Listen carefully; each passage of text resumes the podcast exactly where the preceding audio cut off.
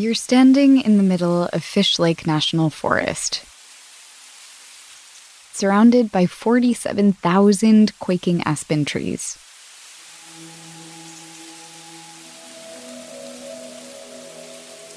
You look around at the sea of spindly white trunks and listen to the building rattle of the flapping leaves that give the quaking aspen its name. But here's the thing this isn't really a forest. Those 47,000 trunks aren't individual aspens, and the rustling you're hearing isn't actually the sound of thousands of discrete trees. It's the collective voice of one giant organism. I'm Abby Peralt, and this is Atlas Obscura, a daily celebration of the world's strange, incredible, and wondrous places. Today, we'll meet Pando, the trembling giant.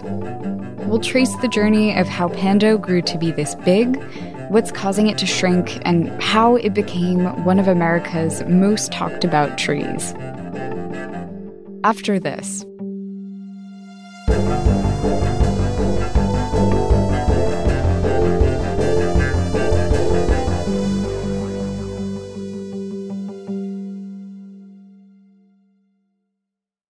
If you're looking for a place where the wide open skies and the towering mountains inspire you to find an untapped part of yourself. You might want to take a trip to Wyoming. It's a place where bold, curious spirits forge their own way on all types of adventures. There is no shortage of iconic, expansive landscapes out there. You can discover breathtaking hikes, stunning state parks, authentic Western culture, and other historic sites, along with the tales of famous outlaws like Butch Cassidy and pioneers like Buffalo Bill Cody. The truth lies west. Discover yours at travelwyoming.com. Life is a highway, and on it there will be many chicken sandwiches. But there's only one McCrispy. So go ahead and hit the turn signal if you know about this juicy gem of a detour.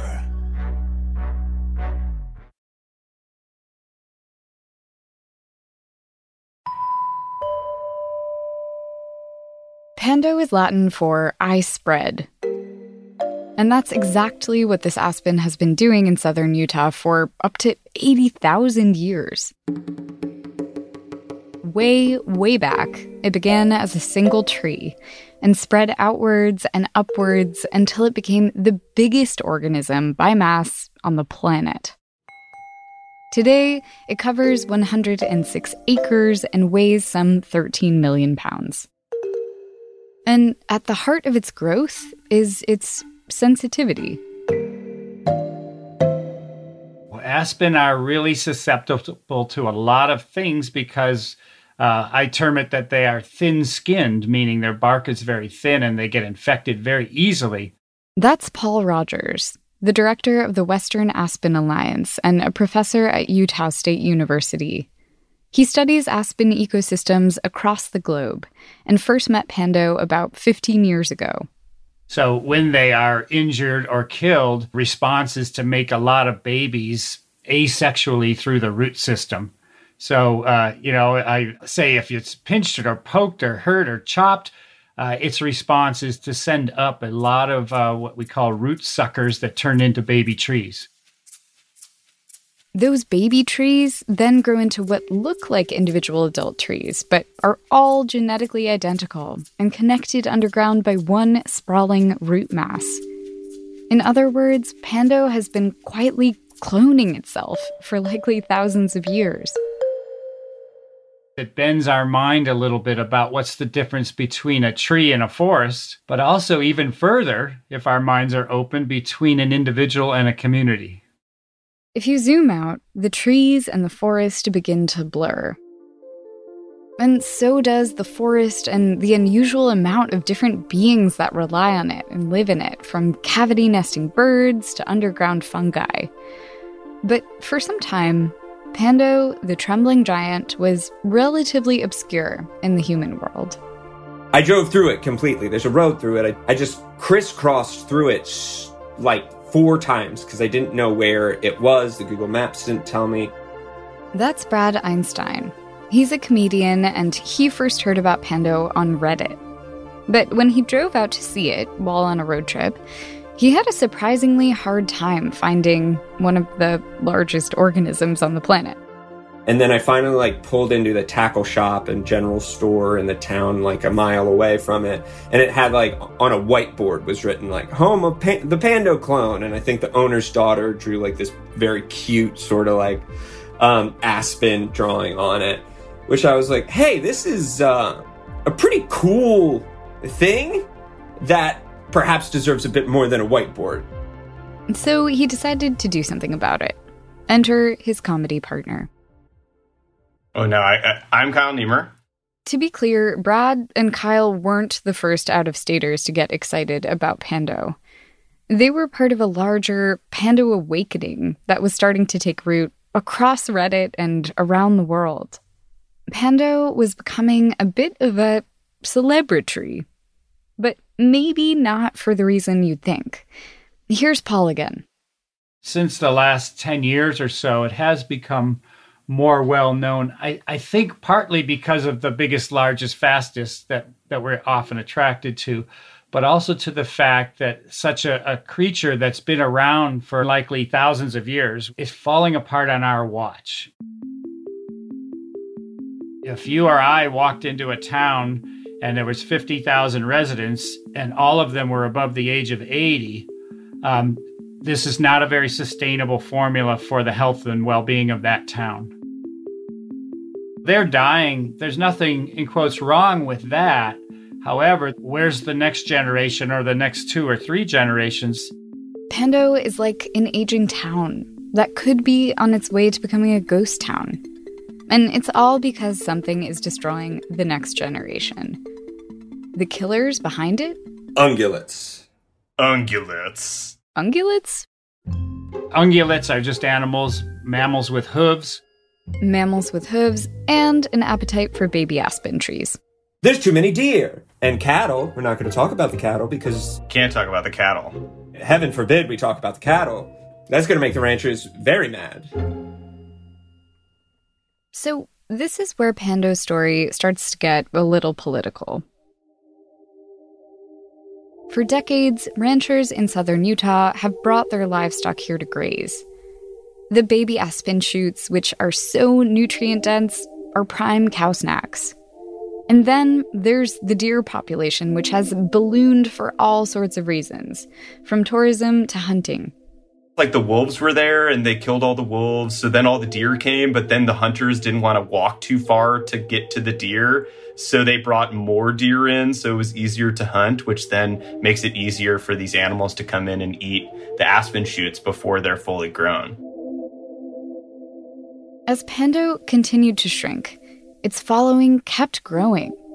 It started making headlines in mainstream news and celebrity blogs. Someone started a tech publication called the Pando Daily.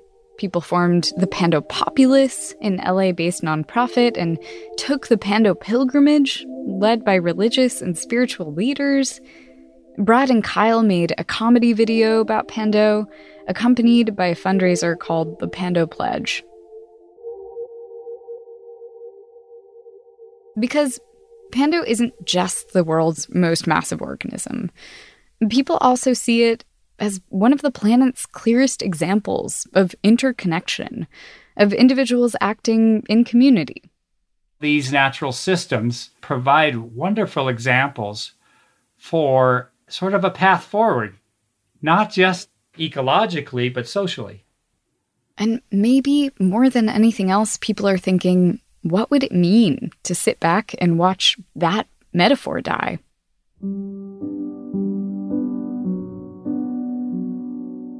Native and indigenous populations lived pretty compatibly with these systems for a very long time. But when we amp things up to an industrial scale, the cascading effects are real and evident. That our wildlife are not always as wild as we think, and the, the numbers of deer and elk, for example, are highly managed. And we as a society for better or for worse, have tried to keep the numbers high so that we can sell more hunting licenses and so that we keep the, the, the folks that are interested in hunting coming back. People have made these decisions. Likewise, people make decisions about where and when we place cattle on the landscape.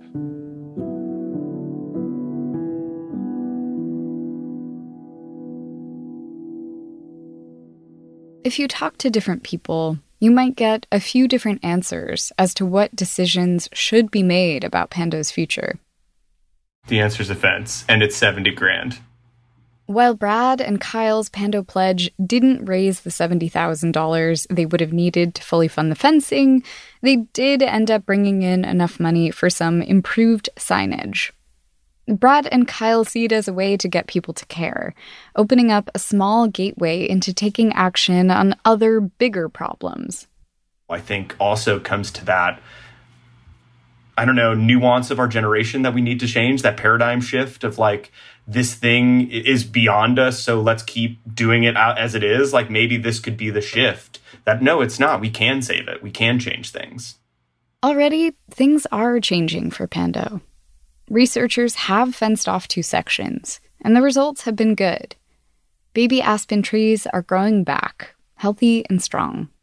But here's the philosophical part Do we want our wild lands to become artificial museums, to become fenced in? To be clear, Paul does see the fence as a solution, but as more of a band aid than a cure. It might restore Pando, but it doesn't quite get to the root of the problem. This is a reflection of our larger world. Uh, and is this how we want to handle problems? What happens when we have thousands or millions of acres and we have some of the same issues? In other words, it's not really just about Pando and our favorite supervillains, the ungulates.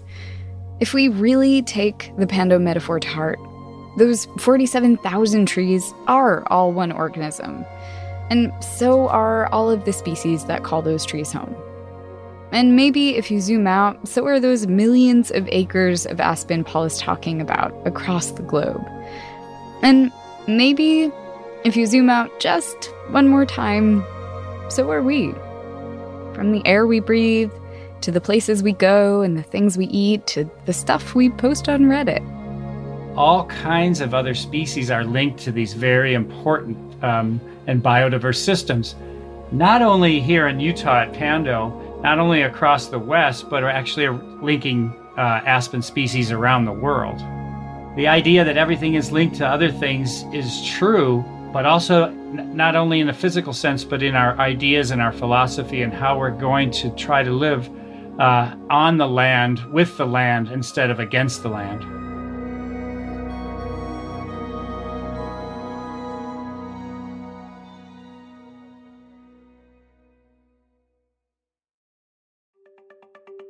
Thank you so much to Paul Rogers, Brad Einstein, and Kyle Niemer for taking the time to talk. Our podcast is a co production of Atlas Obscura and Witness Docs. The production team includes Dylan Thuras, Doug Baldinger, Chris Naka, Camille Stanley, Sarah Wyman, Manolo Morales, Chinenya Onike, Maddie Weinberg, Camille Mojica, Tracy Samuelson, John Delore, Peter Clowney. Our technical director is Casey Holford. This episode was mixed by Luce Fleming. Our theme and end credit music is by Sam Tyndall. I'm Abby Peralt. Thanks for joining me. Witness Docs from Stitcher.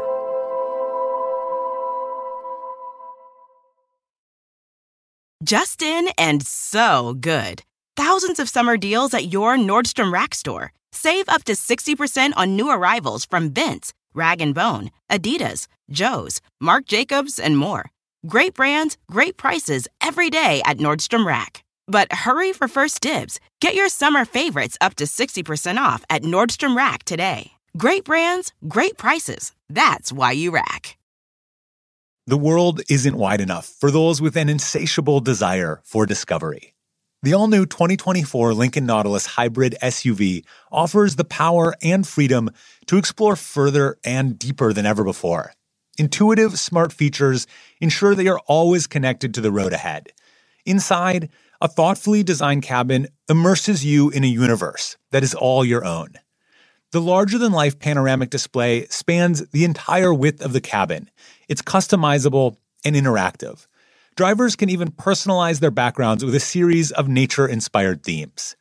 This vehicle signals the arrival of an exciting new chapter for Lincoln. Discover more about the 2024 Lincoln Nautilus at Lincoln.com.